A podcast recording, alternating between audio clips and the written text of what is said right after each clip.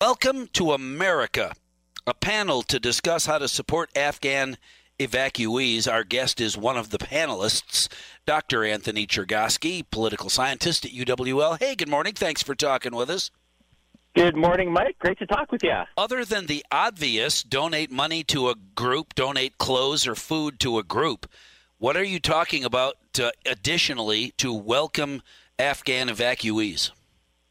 Well, Mike, we've got a great panel tonight at Viterbo. We've got, of course, my yours truly. We've got uh, Lieutenant Colonel Eric Archer, who's a uh, professor of military science at UW La Crosse. He served twice in Afghanistan, and he has some fantastic insights into the situation there. Plus, we have people from Catholic Charities. So the goal is to give people a lot of context surrounding the situation with the Afghan evacuees and to give people some really thorough insights into, like you said, Mike, like different ways that they can help beyond the obvious and ways that they can get involved in what is a really bipartisan movement at this point, Mike. I mean, we think about like immigration, we think about Afghanistan, and and they're just so partisan. But when you look at the polls specifically dealing with the Afghan evacuees, what you're struck by is the bipartisan support for the Afghan evacuees, and there's just been this really, there's just been this real outpouring of compassion and support and we want to try to further that and educate people more and just give people more ideas on how they can be helpful and how they can sort of channel that compassion that so many in our community are feeling towards these people who are in such traumatic and chaotic situations. Oh, sure. A couple the uh, the, the, the dramatic outpouring with the concern that some may not have been properly vetted or vetted at all. Uh, is there or should there be a concern that the Afghan evacuees at Fort McCoy that are being sent out into America might not be all above board? And that's putting it nicely. Well, Mike, you know, the thing is, when people learn more about the situation with the Afghan evacuees, what I found is that their opinion improves even further, that they become even more confident in the system. And it's nothing new that the U.S. has rigorous vetting procedures for refugees. And so this is sort of a continuation of having very careful checks, having very careful uh, vetting process. So, I, you know, again, Mike, what I found is that when people learn more about the situation, they become even more confident that it's being handled well. And that doesn't, you know, reflect on people's opinion of the Biden administration.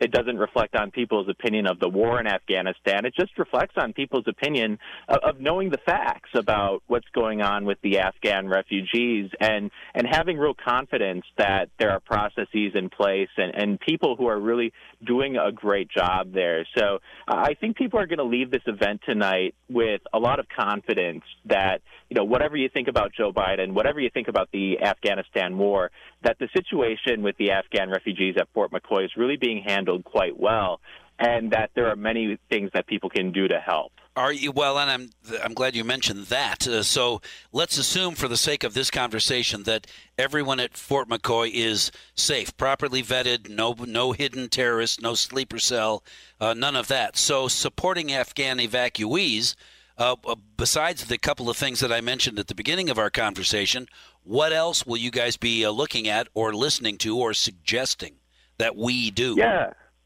Yeah, so people can find out about this event, Mike, at viterbo.edu slash events, and and you'll find information about the Catholic Charities people that are going to be there, and and the other people that are going to be involved. The people from Catholic Charities are really taking an amazing role, and I think that in our community we just really owe a great debt of gratitude to Catholic Charities for the tremendous work that they're doing. So they'll be there to talk about that but I, I think also just fact checking, right? And I think just getting the truth out there. You know, my my my attitude is that when people find out the truth, that's never a bad thing. And when people find out the truth about the situation at Fort McCoy, they I think will feel more confident. You know, there's been a lot of wild social media rumors. There's been a, a lot of talk.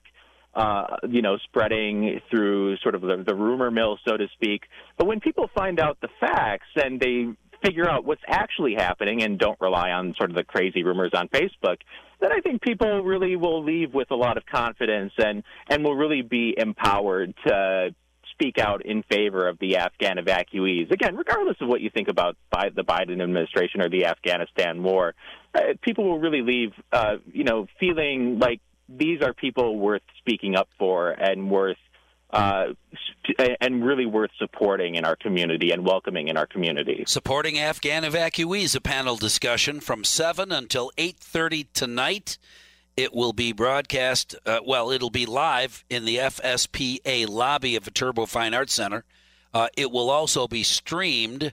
Uh, by the way, Anthony, if you get a chance to talk to uh, any of Viterbo IT guys, the website address is longer than – uh, anything I've seen in a long time. So I would just say go to the viterbo.edu because I know you're driving and can't write down viterbo.edu slash social hyphen justice hyphen and hyphen equity slash uh, Afghan refugees hyphen fort hyphen McCoy. Dot com. yeah, let's yeah. put the difference and say viterbo.edu slash events, and you'll see the listing there. There you go. Much easier.